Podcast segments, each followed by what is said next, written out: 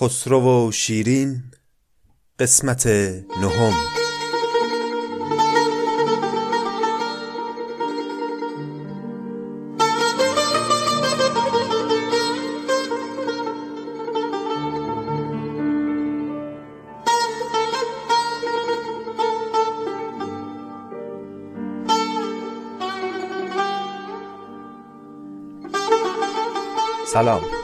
این سی و سومین قسمت از پادکست نظامی گنجوی است که البته چند روزی داره با تأخیر منتشر میشه و در همین ابتدای کار من باید عذرخواهی بکنم از دوستانی که منتظر شنیدن قسمت تازه بودند و من به سبب مشغله های کاری موفق نشدم که پادکست رو در زمان مقرر منتشر بکنم. تلاش من بر اینه که در اون یکی دو روز آخر هفته که یک فراغتی حاصل میشه حتما قسمت تازه پادکست منتشر بشه. اما خب به هر حال گاهی اوقات اینجوری میشه دیگه. شما هم به بزرگی خودتون ببخشید و این بدقولی رو به حساب بیوفایی نگذارید. اما قصهمون در خسرو و شیرین به جاهای بامزه ای رسیده. یک ماهی هست که دیدارها و ملاقاتهایی بین شیرین و خسرو صورت می‌گیره. اما خسرو هرچی که تو این مدت تلاش کرده که خودش رو به شیرین نزدیک کنه و احیانا یک خلوتی با او ترتیب بده موفق نشده. اجازه بدید که طبق معمول بریم یه بخشی از مقدمه کتاب رو بخونیم تا زودتر دیگه برسیم به ادامه داستان. در قسمت قبل که مقدمه کتاب رو میخوندیم دیدیم که نظامی ابیاتی رو در مده سلطان تقرل ارسلان پادشاه ایران آورد و حالا در ادامه می‌خواد یک چند بیتی رو هم در ستایش و مده عطابک آذربایجان بگه که آقایی بود به نام عطابک محمد پهلوان. پس در ستایش عطابک اعظم شمس الدین ابو جعفر محمد ابن ایلدگز به فرخفالی و فیروزمندی سخن را دادم از دولت بلندی. تراز آفرین بستم قلم را زدم بر نام شاهنشه رقم را. سر و سرخیل شاهان شاه آفاق چو ابرو با سری هم جفت و هم تاق ملک اعظم اتابک داور دور که افگند از جهان آوازه جور. ابو جعفر محمد که از سر جود خراسان گیر خواهد شد چو محمود. جهانگیر آفتاب عالم افروز به هر بقعه قران ساز و قرین سوز دلیل آن کافتاب خاص و عام است که شمس الدین و دنیاش نام است. چنان چون شمس کانجم را دهد نور دهد ما را سعادت چشم بد دور. در آن بخشش که رحمت عام کردند دو صاحب را محمد نام کردند. یکی ختم نبوت گشت ذاتش یکی ختم ممالک بر حیاتش. یکی برج عرب را تا ابد ماه یکی ملک عجم را تا ازل شاه. یکی دین را ز ظلم آزاد کرده یکی دنیا به عدل آباد کرده. زهی نامی که کرد از چشمه نوش دو عالم را دو میمش حلقه در گوش. ز رشک نام او عالم دو نیم است که عالم را یکی او را دو میم است. به ترکان قلم بی نسخ تاراج یکی میمش کمر بخشد یکی تاج. چو طوفی سوی جود آرد وجودش ز جودی بگذرد طوفان جودش. چو دریا در دهد بی تلخ رویی گهر بخشد چو کان.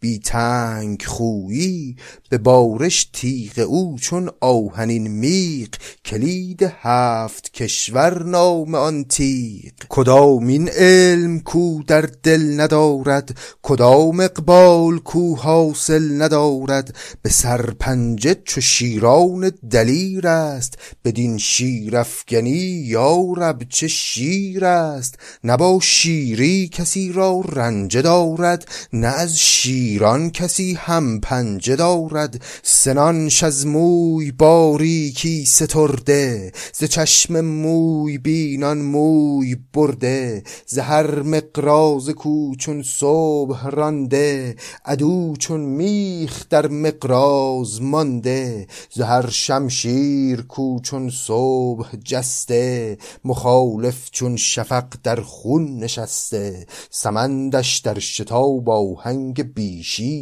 فلک را هفت میدان داده پیشی کله بر چرخ دارد فرق بر ماه.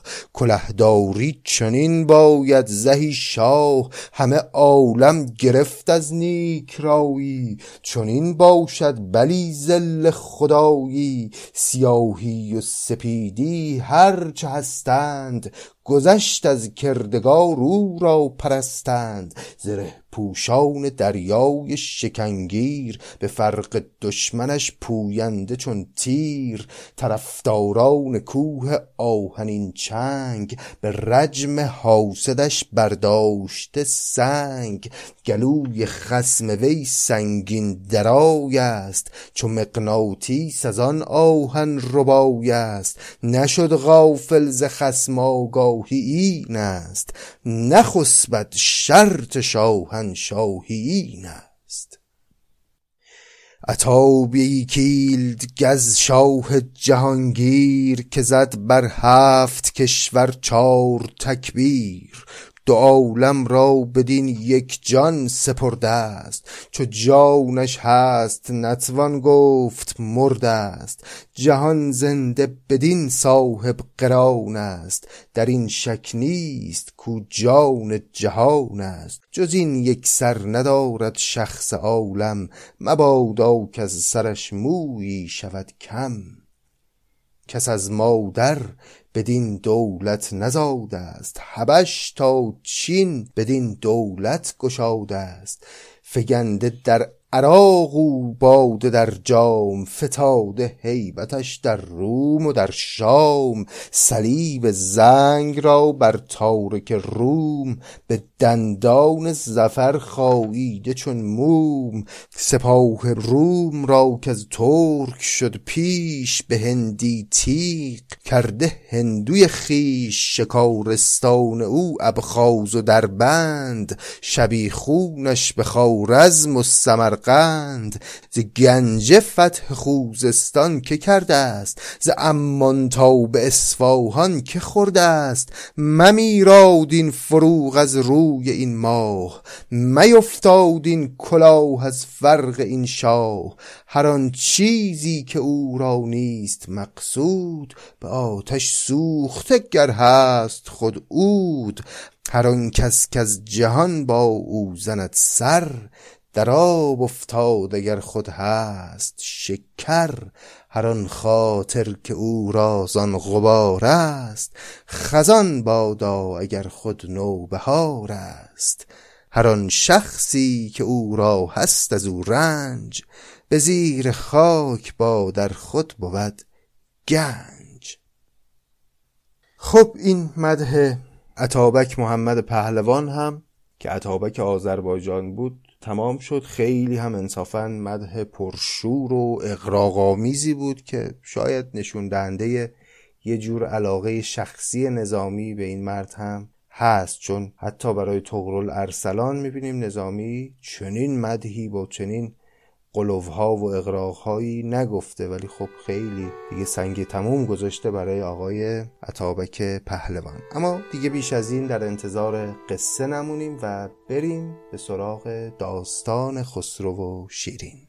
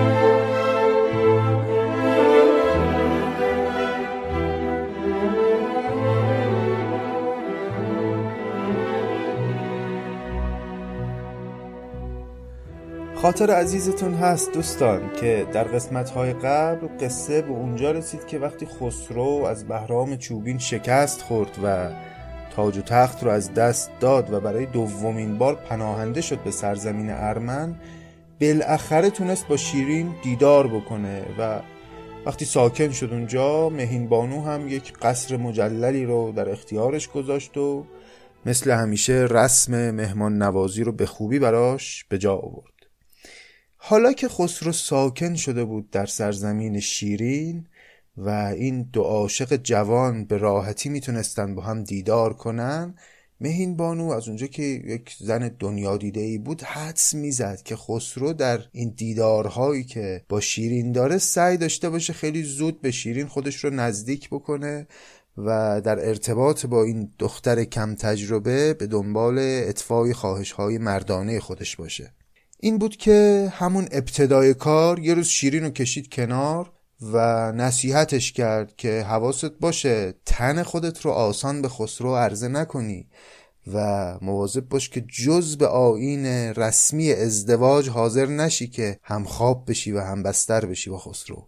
خیلی هم سعی کرد که اعتماد به نفس بده به شیرین. بهش گفت که گرو ماه هست ما نیز آفتابیم وگر کی خسرو است افراسیابیم. گفت آره ما هم کم سلسله ای نیستیم برای خودمون. اینها رو گفت چون معتقد بود که خسرو شاهزاده چشم و سیریه.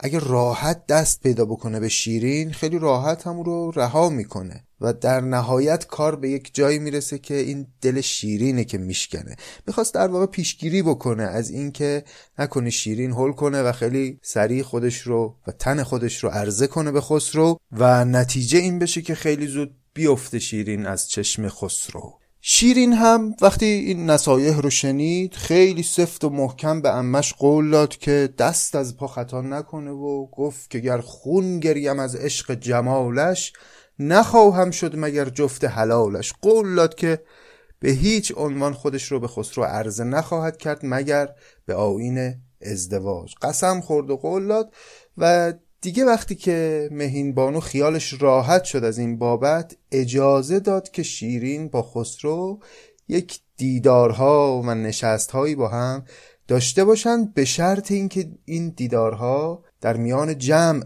صورت بگیره و با هم دیگه یه وقتی این دوتا تنها نشن. رضا دادش که در میدان و در کاخ نشیند با ملک گستاخ گستاخ به شرط آنکه تنهایی نجوید میان جمع گوید آنچه گوید. از اون روز به بعد دیگه کار هر روز شیرین و اون دخترای اطرافش این شده بود که صبح به صبح بلنشن برن دنبال خسرو و به همراه جمعی از اطرافیان خسرو با هم بزنن به طبیعت و چوگان بازی کنن و یک شکاری بزنن و اسب سواری و تیراندازی و از اینجور تفریحات. این برنامه ها و این شرایط یک یک ماهی طول کشید. بعد از یه ماه خسرو دید که نه خیر با این شیوه گویا نمی‌تونه از یه حدی به شیرین نزدیکتر بشه. ارتباط خیلی صمیمیه اما اون رابطه عاشقانه رو نمی‌تونه برقرار بکنه چون مدام در میان جمعند و توی کوه و صحرا و طبیعت و اون خلوت و اون آرامش که لازمه آغاز یک رابطه عاشقانه است به وجود نمیاد. این شد که یه شب که می‌خواستن خدافزی بکنن از هم خسرو به شیرین پیشنهاد داد که بیا از فردا به جای برنامه های چوگان و تیراندازی و ورزش و اینها بشینیم دور هم و یک مجلس شراب و یک مجلس طربی را بندازیم. شیرین هم قبول کرد و قرار بر این شد که دیگه از فردا صبح برنامه ها تغییر بکنه.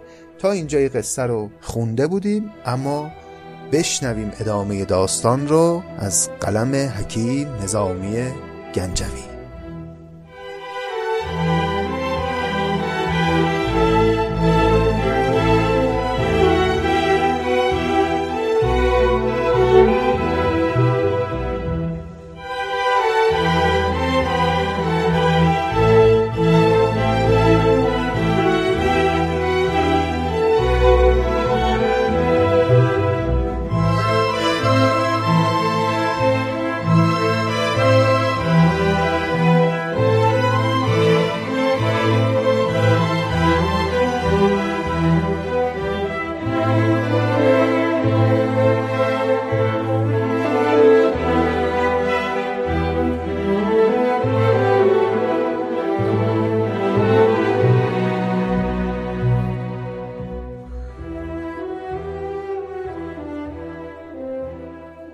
چو پیر سبز پوش آسمانی ز سبزه برکشد بیخ جوانی.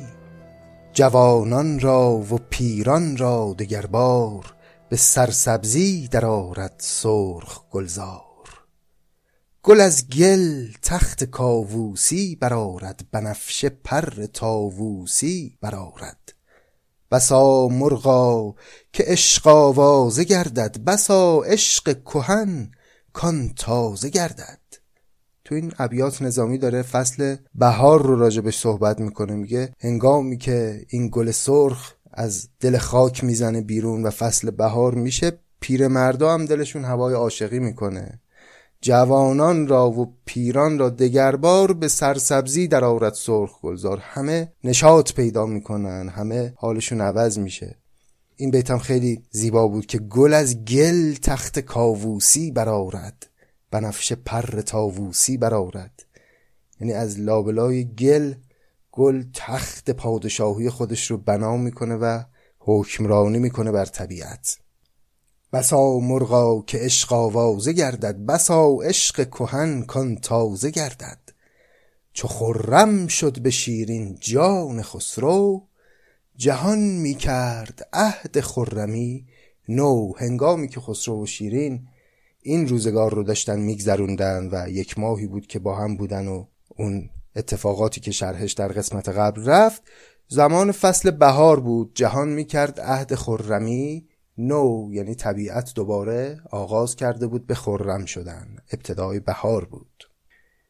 چو از خرم بهار و خرمی دوست به گلها بر درید از خرمی پوست گل از شادی علم در باغ می‌زد سپاه فاخته بر زاغ می‌زد. سمن ساقی و نرگس جام در دست بنفشه در خمار و سرخ گل مست سبا برقع گشاده مادگان را سلا در داده کار افتادگان را. شمال انگیخته هر سو خروشی زده بر گاو چشمی پیلگوشی. گاو چشم و پیلگوش اسم دو تا گل هست. پیلگوش همون سوسن گاو چشم هم گلی است که عین البقر هم بهش میگن.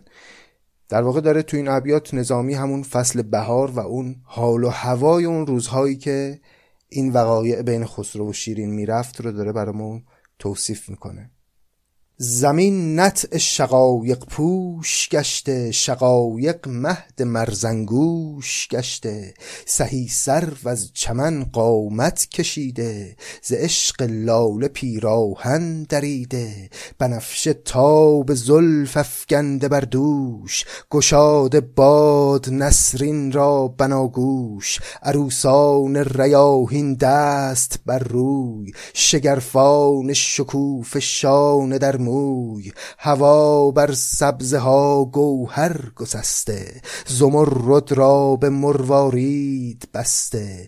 نموده ناف خاک آبستنی ها ز ناف آورده بیرون رستنی ها. غزال شیر مست از دل نوازی به گرد سبزه با مادر به بازی. تزروان بر ریاهین پر فشانده ریاهین در تزروان پر نشانده زهر شاخی شکفت نوبهاری گرفته هر گلی بر کف نساری نوای بلبل و آوای دراج شکیب عاشقان را داد تاراج چون این فصلی بدین عاشق نوازی خطا باشد خطا بی عشق بازی. چون این فصلی بدین عاشق نوازی خطا باشد خطا بی عشق بازی.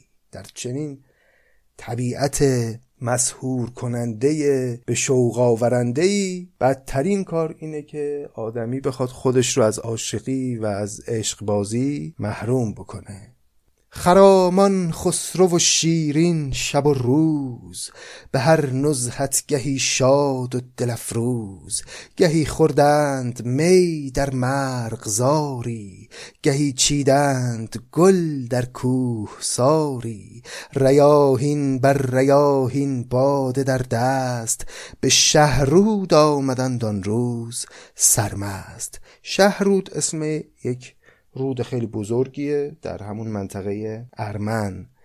میگه که دیگه برنامه خسرو شده بود که در طبیعت مینشستن دور هم و میخاری می‌کردن طبق همون پیشنهاد خسرو. و یه روزی اومدن در کنار یک رودی به نام شهرود.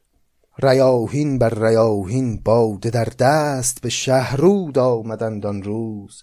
سرمست جنیبت بر لب شهرود بستند به بانگ رود و رامشگر نشستند. جنیبت به معنای اسب یدک هست اما مجازا اینجا یعنی همون اسب. میگه اسباشون رو بستند بر لب رود و نشستند به شنیدن نوای رود و رامشگر یعنی همون صدای موسیقی و نوازندگانی که در مجلس خودشون داشتن. حلاوت های شیرین شکرخند نی شهرود را کرده نی قند. گویا این رود شهرود رودیه که اطرافش نیزارهایی هم وجود داره. میگه تو این مجلس که اینها نشسته بودن حلاوت های شیرین یعنی شیرینی های شیرین تو دلبرویی های شیرین یه طوری بود که نیهای اون منطقه رو تبدیل کرده بود به نیشکر. نی شهرود را کرده نی قند. حلاوت های شیرین شکرخند نی شهرود را کرده نی قند. همان رو نقز خوبیشان طرف را که از باران نیسانی صدف را. قدما معتقد بودن که مروارید از قطره باران بهار یا همون باران نیسان که به باران اردیبهشت میگن. از اون قطره به وجود میاد که میفته در دل یک صدف سالها میگذره این کم کم تبدیل میشه به مروارید. حالا تو این بیت نظامی داره میگه همان رونق ز خوبیشان طرف را که از باران نیسانی صدف را. یعنی شیرین در اون منطقه شهرود مثل یک مروارید بود داخل صدف. چنین جایگاهی نسبت به زیبایی های طبیعت داشت. همان رو نقز خوبیشان طرف را که از باران نیسانی صدف را. عبیر ارزان ز جعد مشک بیزش شکر قربان ز لعل شهد خیزش. ز بس خنده که شهدش بر شکر زد به خوزستان شد افغان تبرزد تبرزد قبلا هم داشتیم به معنای یه جور شکر هست. یه ماده خیلی شیرین. خوزستان هم که می‌دونید معدن شکر بوده و هنوزم هست. میگه زبس خنده که شهدش بر شکر زد به خوزستان شد افغان تبرزد. یعنی تبرزد از شدت حسادت فریادش رسید به خوزستان. ز بس خنده که شهدش بر شکر زد به خوزستان شد افغان تبر زد. قد چون سروش از دیوان شاهی به گلبن داده تشریف سپاهی. انقدر زیباست این تشبیهات و استعاره ها که آدم دلش نمیاد بگذره ازش. میگه قد مثل سرو شیرین مثل یک شاهی که خلعت و تشریف یک مقام نظامی رو به یک زیر دست خودش یک لشکری خودش میده. به گلبن یعنی به بوته گل تشریف یک سپاهی رو داده بود. یعنی همه این گلها زیر دستان زیبایی شیرین بودن در طبیعت بهار شهرود. قد چون سروش از دیوان شاهی به گلبن داده تشریف سپاهی چو گل بر نرگسش کرده نظاره به دندان کرده خود را پاره پاره سمن که از خواجگی بر گل زدی دوش غلام آن بناگوش از بن گوش. گل خودش رو پاره پاره می‌کرد از حسادت زیبایی شیرین. و سمن یا همون گل یاسمن که از خاجگی و از بزرگی هم رده بود و ادعای برابری با گل سرخ داشت غلام زیبایی شیرین شده بود. پس اجازه بدید یک بار دیگه این چند بیت رو بخونیم که این صحبتهای من هلاوت کلام نظامی رو کمرنگ نکنه. های شیرین شکرخند نی شهرود را کرده نی قند. همان رو نقض خوبیشان طرف را که از باران نیسانی صدف را. عبیر ارزان ز جعد مشک بیزش شکر قربان ز لعل شهد خیزش. ز بس خنده که شهدش بر شکر زد به خوزستان شد افغان تبرزد قد چون سروش از از دیوان شاهی به گلبن داده تشریف سپاهی چو گل بر نرگسش کرده نظاره به دندان کرده خود را پاره پاره. سمن که از خواجگی بر گل زدی دوش غلام آن بناگوش از بن گوش. ملک عزم تماشا کرد روزی نظرگاهش چو شیرین دلفروزی. خب اون ماجرای شهرود و اون برنامه که اونجا داشتن تمام شد. فقط نظامی می‌خواست زیبایی های شیرین رو تو اون طبیعت یک توصیفی بکنه. حالا یه روزی عزم تماشا کرد خسرو یعنی خواست باز بره در یک صحرایی بنشینن دور هم اونجا به میخاری بپردازن. و طبیعتا در تماشای خسرو زیباترین چشمندازی که وجود داره کسی نیست جز شیرین. ملک عزم تماشا کرد روزی نظرگاهش چو شیرین دلفروزی. کسی را کان چنان دلخواه باشد همه جایی تماشاگاه باشد. ز سبزه یافتند آرامگاهی که جز سوسن نرست از وی گیاهی. در آن صحن بهشتی جای کردند ملک را بارگه برپای کردند. کنیزان و غلامان گرد خرگاه سریاوار گرد خرمن ماه نشسته خسرو و شیرین به یک جای. ز دور آویخته دوری به یک پای. پس یه چنین مجلسی برپا کردند. اومدن بارگاه خسرو رو در اون طبیعت آماده کردند. خسرو و شیرین هم کنار هم نشسته بودند. کنیزان و غلامان هم اطرافشون ایستاده بودند. سراحی های لعل از دست ساقی به خنده گفت باد این عیش باقی. قبلا راجع به اون خنده می یا خنده سراحی صحبت کردیم سراحی یک ظرف شرابی که وقتی ازش می میریزن یک صدایی ازش تولید میشه که این صدا رو به خنده سراحی نظامی ازش تعبیر می‌کنه. سراحی های لعل از دست ساقی به خنده گفت باد این عیش باقی. شراب و عاشقی هم دست گشته شهنشه زین دو می سرمست گشته. خسرو مست بود هم از شراب سراحی و هم از عاشقی. از هر دو می مست شده بود و سرش گرم. برآمد تند شیری بیشه پرورد. که از دنبال می‌زد بر هوا گرد چو بدمستان به لشکرگه در افتاد وزو لشکر به یکدیگر بر افتاد فراز آمد به گرد بارگه تنگ به تندی کرد سوی خسرو آهنگ. شه از مستی شتاب آورد بر شیر به یک تا پیرهن بی درع و شمشیر. کمان کش کرد مشتی تا بناگوش چنان بر شیر زد که از شیر شد هوش.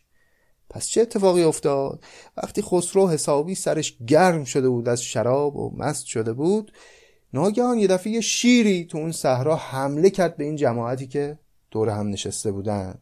همه فرار کردن و هر یک به سمتی اون تا خسرو چون سرش خیلی داغ بود از شراب بلند شد بدون زره و بدون شمشیر به یک تا پیراهن بی در و شمشیر رفت به سمت این شیره و کش کرد. مشتی تا بناگوش یعنی مشتش رو مثل یک کمان تا بناگوش خودش برد بالا و چنان بر شیر زد که از شیر شد هوش. یعنی آنچنان مشتی به کله این شیره زد که شیره از هوش رفت. بفرمودش پسانگه سر بریدن ز گردن پوستش بیرون کشیدن و آن پس رسم شاهان شد که پیوست بود در گهشان تیغ در دست. پس خسرو بعد از اینکه زد و این شیره رو بیهوش کرد دستور داد که سرشو ببرن و پوستشو از بدن جدا بکنن. و میگه از اون وقت به بعد شد که رسم شاه این شد که در حال بزم هم که هستن در طبیعت حتما شمشیر با خودشون داشته باشن چرا که هر خطری ممکنه هر لحظه تهدیدشون بکنه. اگرچه شیر پیکر بود پرویز ملک بود و ملک باشد گرانخیز ز مستی کرد با شیران دلیری که نام مستی آمد شیرگیری. شیرگیری به حالت نیم مستی آدم میگن. چی گفت تو این دو بیت نظامی؟ میگه که این خسرو پرویز اگرچه مرد قوی هیکلی بود و قدرتمند بود و چابک بود اما به هر حال شاه بود و شاه معمولا اینجوری نیست که مثل فنر از جاش بپره. خیلی رفتارهای موقرانه ای داره. اگرچه شیر پیکر بود پرویز ملک بود و ملک باشد گرانخیز. یعنی بخواد از جاش بلند شه خیلی آروم بلند میشه. ز مستی کرد با شیران دلیری که نام مستی آمد شیرگیری. میگه خسرو اما گرچه پادشاه بود و گرانخیز اما چون مست بود در این شرایط حواسش نبود داره چی کار می‌کنه. یعنی در واقع اون بیحواسی به نفعش شد اینجا. اگر می‌خواست خیلی موقرانه رفتار کنه احتمالا شیره خورده بودتش. منتها چون مست بود و حواسش نبود که اون وجنات شاهی خودش رو بخواد حفظ کنه خیلی جوگیر شد و بلند شد رفت با این شیره و چنان مشتی به شیر زد که شیر از هوش رفت.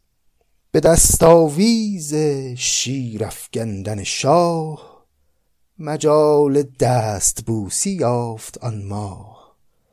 دهان از بوسه چون جلاب تر کرد ز بوسه دست شهر را پر شکر کرد. جلاب یعنی گلاب. چه اتفاقی افتاد؟ یه اتفاق خیلی مهم. شیرین وقتی این اتفاق افتاد و این دلیری رو خسرو از خودش نشون داد یک بهانه ای پیدا کرد برای اینکه بره و به بهانه تشکر از خسرو و این کار مهمی که کرد دست خسرو رو ببوسه. رفت و یک بوسه ای بر دستان خسرو زد.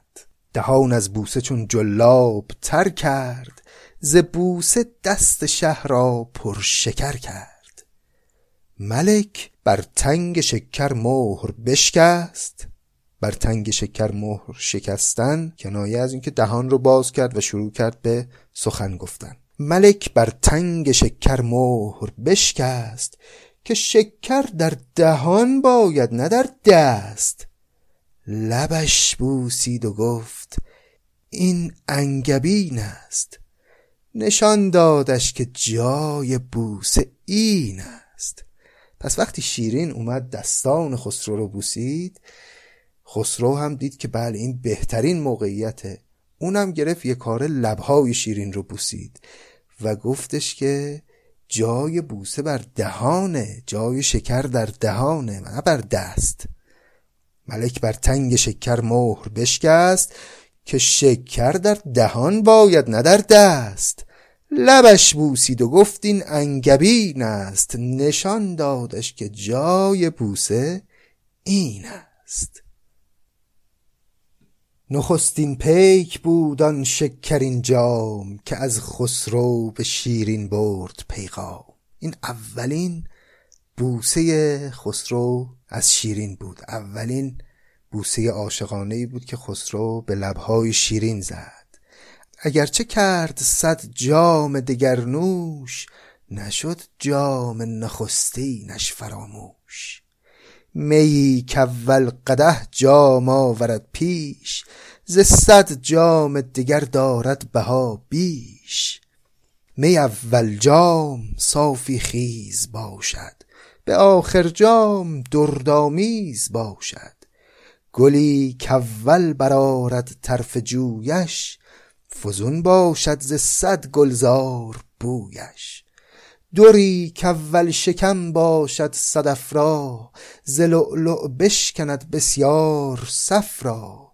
ز هر خردی که طعمش نوش دارد حلاوت بیشتر سرجوش دارد. پس این اولین بوسه خسرو بر لبهای شیرین آنچنان مزهی کرد به هر دوتا عاشق که دیگه هیچ کدوم از بوسه هایی که بعدها باز موقعیت هایی پیش اومد و از هم گرفتن حلاوت این اولی رو نداشت و نظامی اینجا داره توضیح میده که هر چیزی اولیش خوبه. اون اولین گلی که در فصل بهار کنار جویبار در میاد زیباییش از همه گلهایی که بعدتر در میاد بیشتر به چشم میاد. این بوسه هم یه چنین حالی داشت یه چنین مزه ای داشت.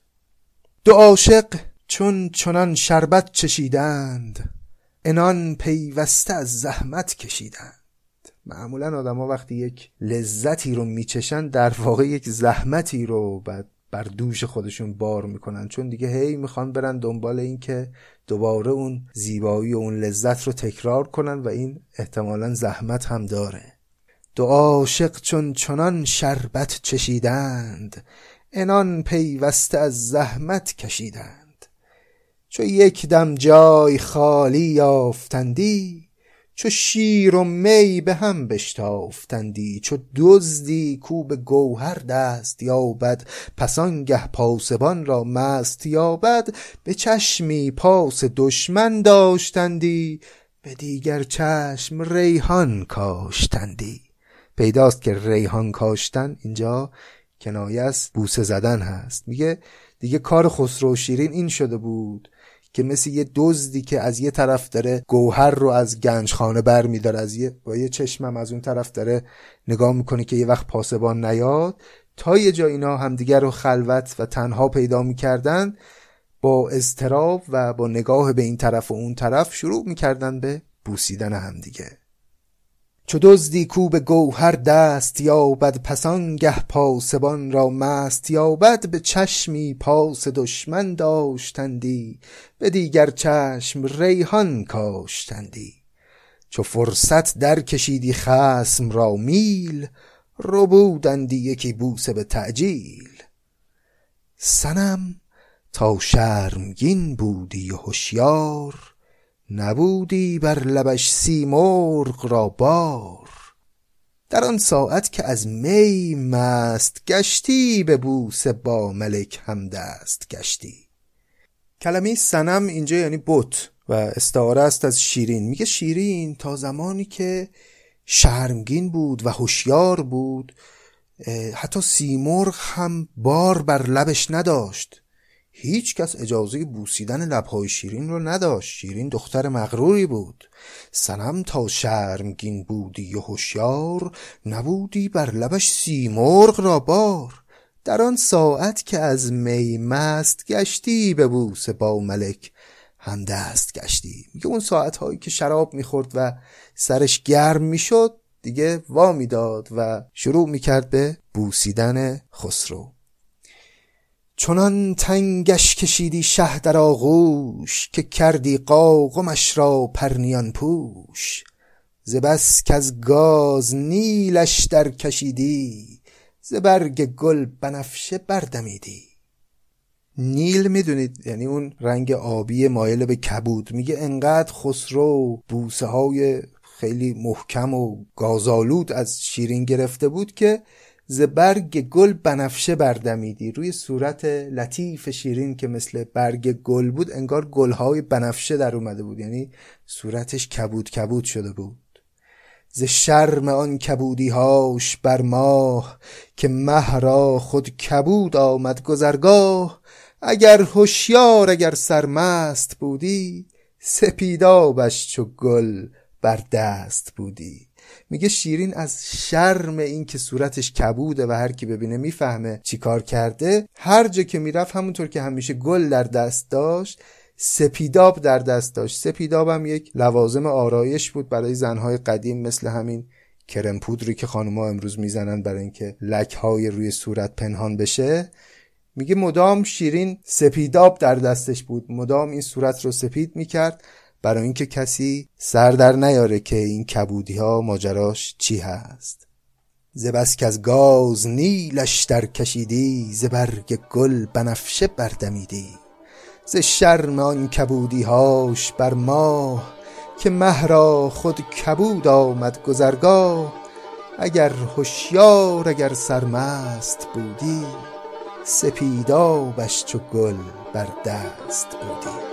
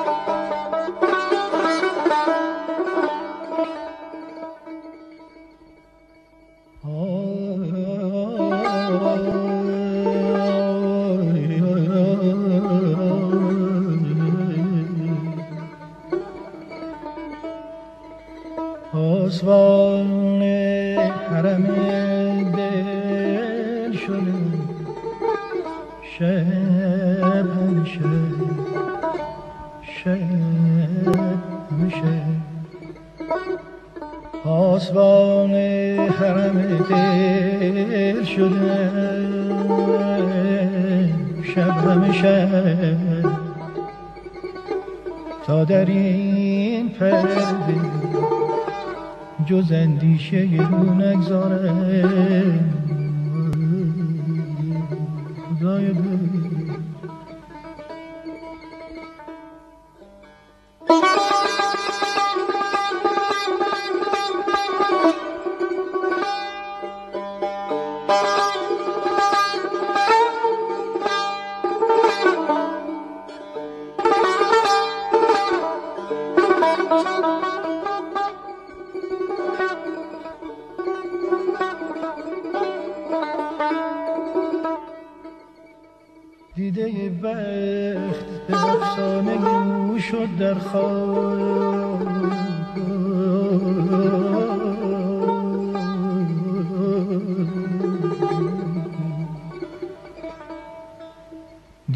ever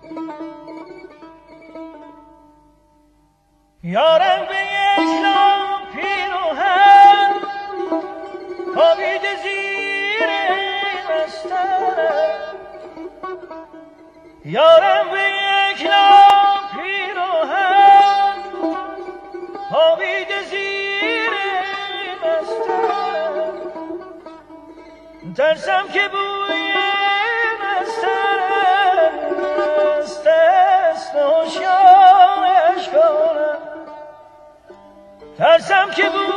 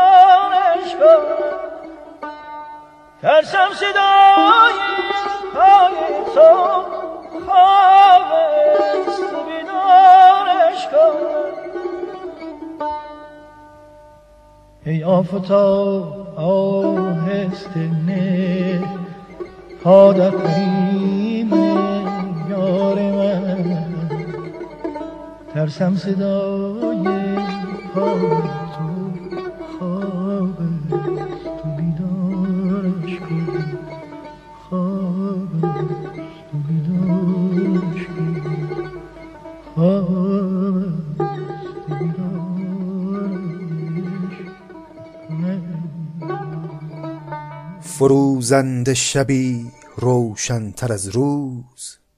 جهان روشن به مهتاب شب افروز. شبی باد مسیحا در دماغش نه آن بادی که بنشاند چراغش. ز تاریکی در آن شب یک نشان بود که آب زندگی در وی نهان بود. سوادی نه بر آن شبگون عماری جز آن عصمت که باشد پرده داری. صبا گرد از جبین جان زدوده ستاره صبح را دندان نموده. شبی بود از در مقصود جویی مراد آن شب ز مادر زاد گویی. از این سو زهره در گوهر گسستن وزان سو مه به مروارید بستن. داره یک شبی رو نظامی تصویر می‌کنه یک شب خیلی زیبایی که این جماعتی که همواره با هم بودن و مجلس می آراستن دور هم نشستن. از این سو زهره در گوهر گسستن وزان سو مه به مروارید بستن. زمین در مشک پیمودن به خروار هوا در غالیه سودن صدف وار. ز مشک افشانی باد طربناک عبیرآمیز گشته نافه خاک.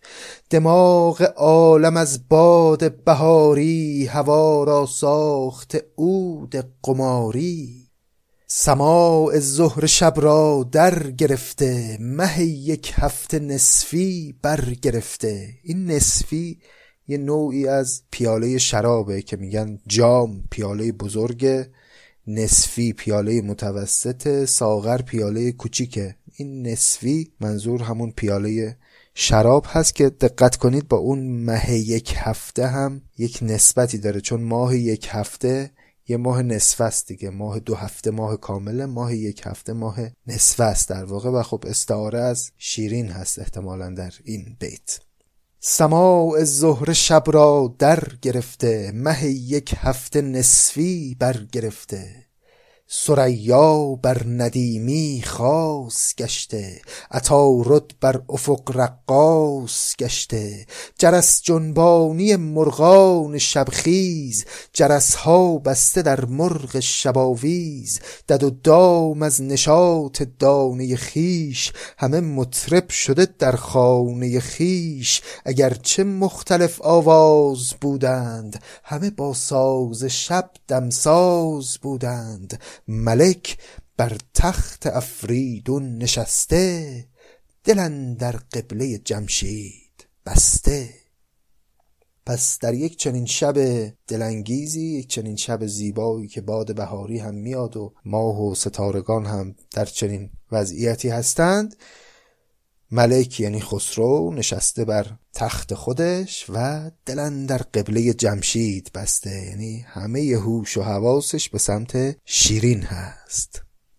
فروغ روی شیرین در دماغش فراغت داده از شمع و چراغش. یعنی اون نور رخساره شیرین که تو اون مجلس بود باعث می‌شد خسرو شمع و چراغهای دیگه داخل اون مجلس رو نبینه. حالا این شمع و چراغ هم می‌تونن باز استعاره از دختران زیبایی که تو اون مجلس بودن و نشسته بودن باشه. یعنی خسرو هیچ کدوم اونا رو نمی‌دید و وقعی نمی نهاد بر اونها چون شیرین در اون مجلس بود. فروغ روی شیرین در دماغش فراغت داده از شمع و چراغش. نسیم سبزه و بوی ریاحین پیام آورده از خسرو به شیرین.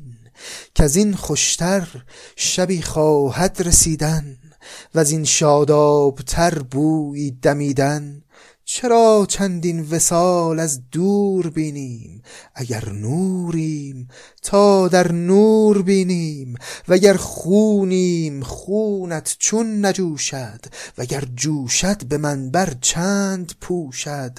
هوایی معتدل چون خوش نخندیم تنوری گرم نان چون در نبندیم. نه هر روزی ز نو رویت بهاری نه هر ساعت به دام شکاری. میگه تو اون حال و هوای خوش شبانه ای که اینها دور هم نشسته بودن این نسیم که میوزید انگار از خسرو داشت پیام رو به سمت شیرین می‌برد که آخه ما تا کی بخوایم هی از دور همدیگر رو نگاه بکنیم؟ بیا و بریم یک خلوتی بکنیم و به اون وسال نهایی دست پیدا بکنیم. چرا هی خودمون رو از این عشق و از این آمیزش بخوایم محروم نگه داریم؟ که از این خوشتر شبی خواهد رسیدن و از این شادابتر بویی دمیدن. چرا چندین وسال از دور بینیم؟ اگر نوریم تا در نور بینیم. وگر خونیم خونت چون نجوشد. وگر جوشد به منبر چند پوشد. میگه اگر تو از جنس انسانی تو هم مثل من خون داری چرا از این عشق خونت نمی جوشه اینا در واقع حرفای دل خسرو به شیرین که با همون تلپاتی داره بهش میگه. نظامی خیلی راجع به این ارتباط بدون سخن عاشق و معشوق در خسرو شیرین حرف زده. به قول استاد ما هوشنگ ابتهاج نشود فاش کسی آنچه میان من و توست تا اشارات نظر نام رسان من و توست. اینجا هم خسرو داره این حرفا رو با دلش با اشارات نظرش به شیرین میگه و نظامی به این تعبیر می‌کنه که نسیم بهاری که داره میوزه این حرفا رو می‌بره برای شیرین.